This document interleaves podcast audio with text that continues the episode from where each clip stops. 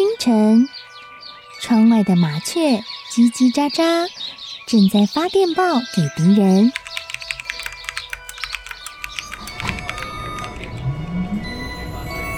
地底下的地铁，像敌人养的蛇，到处巡逻。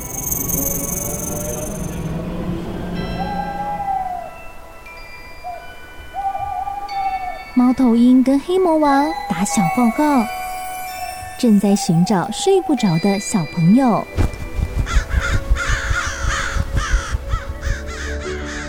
铅笔是对抗邪恶势力的宝剑。黑魔王，你出来！书包是最坚固的盾牌。小狗是最有勇气的士兵。维多叔叔和你一起守护故事里的和平。你是英勇的骑士，你是机智的公主。维多叔叔的故事欢乐车，听故事，用想象力听见我们的与众不同。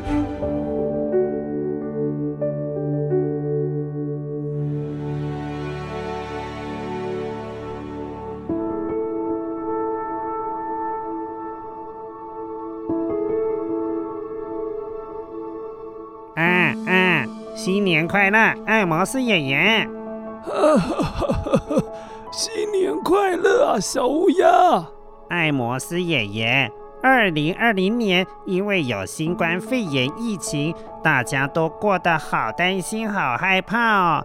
有一些人还因此没了工作，没有办法赚到钱钱。是啊，所以迎接二零二一年，像是迎接早晨的曙光，充满希望啊！希望如此，大家二零二一年还是要拥抱希望，继续加油！对对对，就像乌鸦在传说中一样，象征着勇气还有智慧哦。而且这个世界有光有希望。都是因为乌鸦的功劳哦。我知道啊，维多叔叔好像有提过耶。真希望可以再了解一下。还有，我也想听听其他关于乌鸦的故事。哈哈，小乌鸦，我都在旁边偷听哦。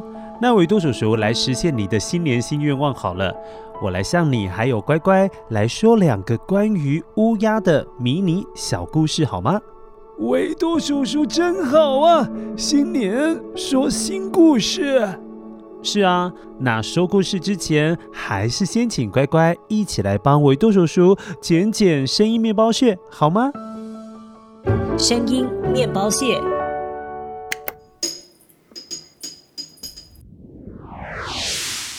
好喽，待会听故事的时候，请帮我捡起这个声音面包屑，要捡起来，捡起来，一起来听故事喽。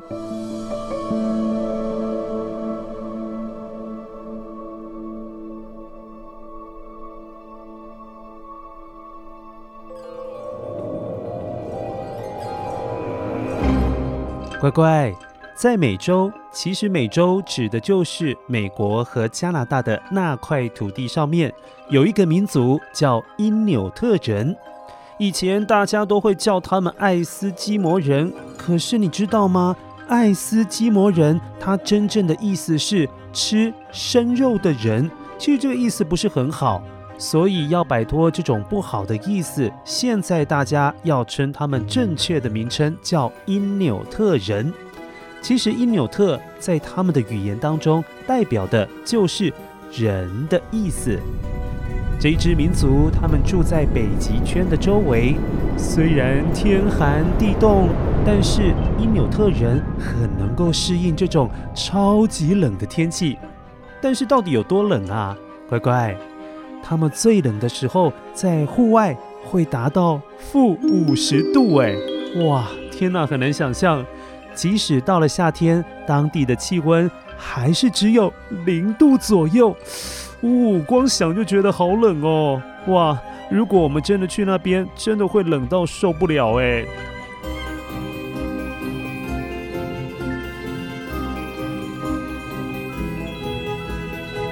因纽特人分布在西伯利亚、阿拉斯加到格陵兰的北极圈附近。他们分别居住在格陵兰、美国、加拿大，还有俄罗斯。因纽特人他们的身材不是很高，但是鼻子宽宽的，头发又黑又直。为了要适应很冰冷的环境，他们住在冰做成的屋子里面，总是穿着厚厚的衣服来保暖。可是他们的身手还是很好哦，动作很敏捷，很擅长猎捕一些动物当做他们的食物。乖乖，你要知道哦，他们生活在这种恶劣的天气条件还有环境之下是很不容易的。而且是需要很大的勇气，还有希望才能够存活下来。所以在因纽特人的传统故事当中，就有一个关于光还有一只乌鸦的故事。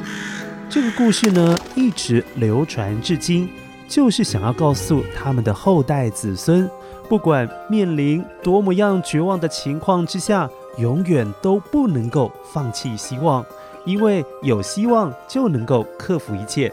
所以现在维多叔叔就要来跟你说说这个故事。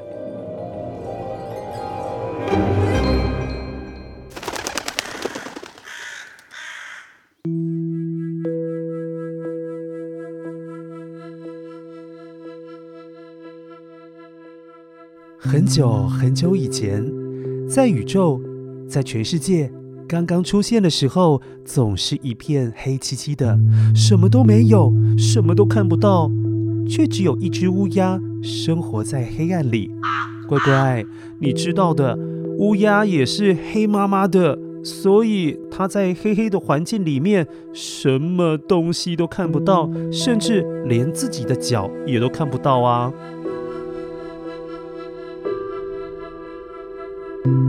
乌鸦。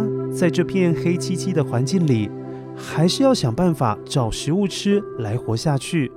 但他并不知道在地上哪里才有豆子可以吃，好填饱肚子。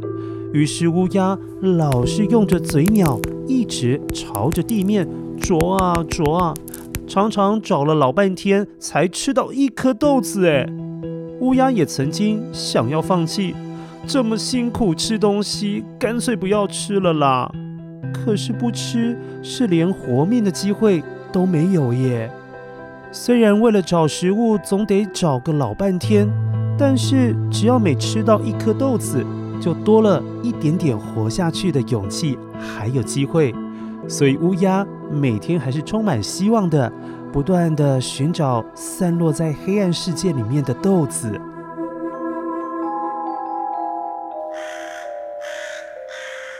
过了好久好久，有一天，乌鸦期待这样黑暗的世界是否可以有好转的一天。于是，乌鸦心里面想着：“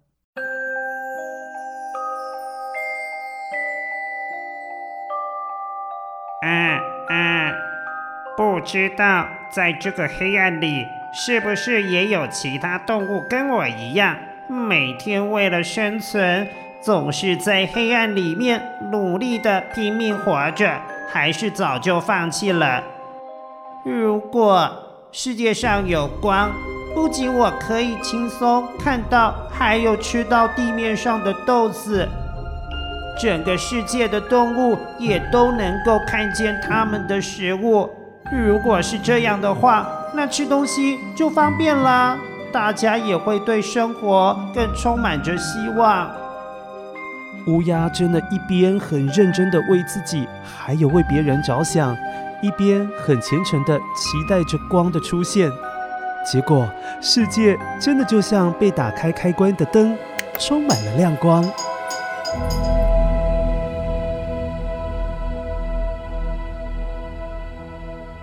乖乖，乌鸦是不是很替大家着想？但最重要的是，当他处在最糟糕的情况之下，什么都看不见，他还是很努力的想办法活下去。乖乖，这就是坚持，是对不知道的事情不放弃的一种勇气哦。而接下来还有另外一个故事，也是跟乌鸦有关的，请你仔细听哦。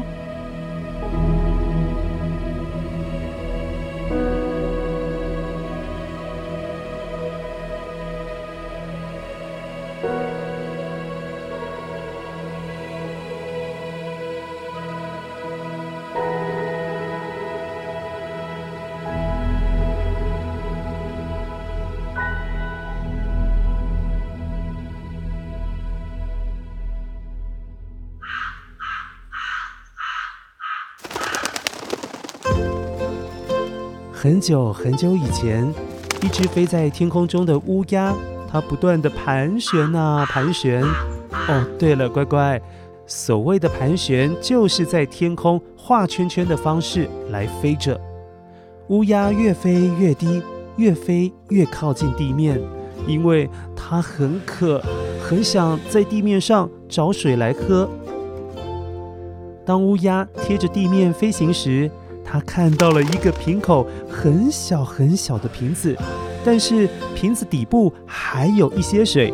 可是乌鸦怎么看都觉得不对劲，那个瓶子的瓶口很小，而且连接到瓶底的是细细长长的管子，所以乌鸦的嘴根本伸不进去喝水啊！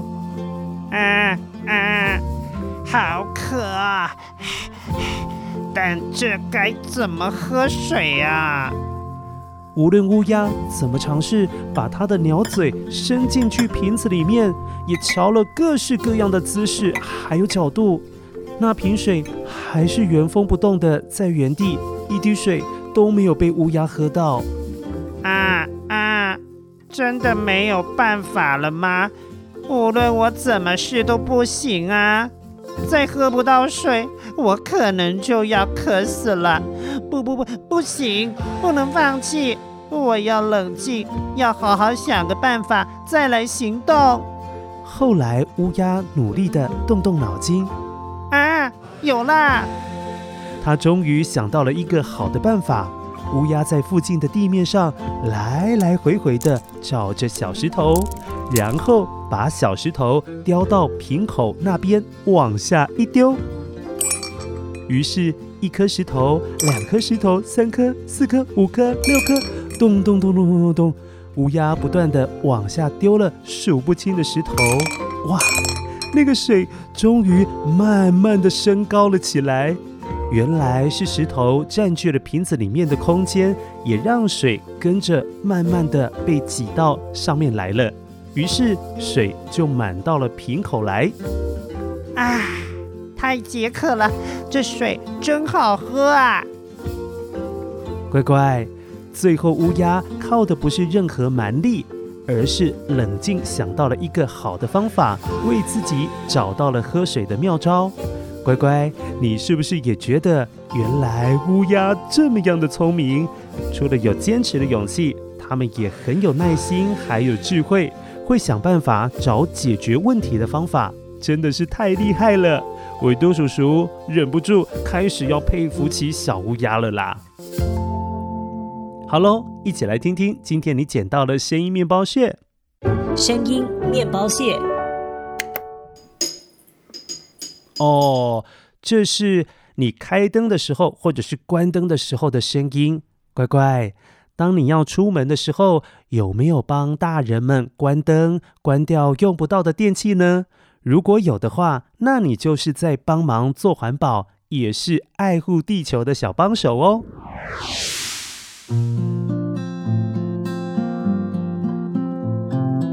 好喽，乖乖。在新年的这个时候，两则关于乌鸦的迷你小故事，希望可以给你充满力量的感觉，也充满了希望。也祝福你和你的家人还有好朋友们，在二零二一年能够开开心心的过，平平安安、健健康康的生活下去。那维多叔叔下一次再跟你说其他故事喽，下次再见，拜拜。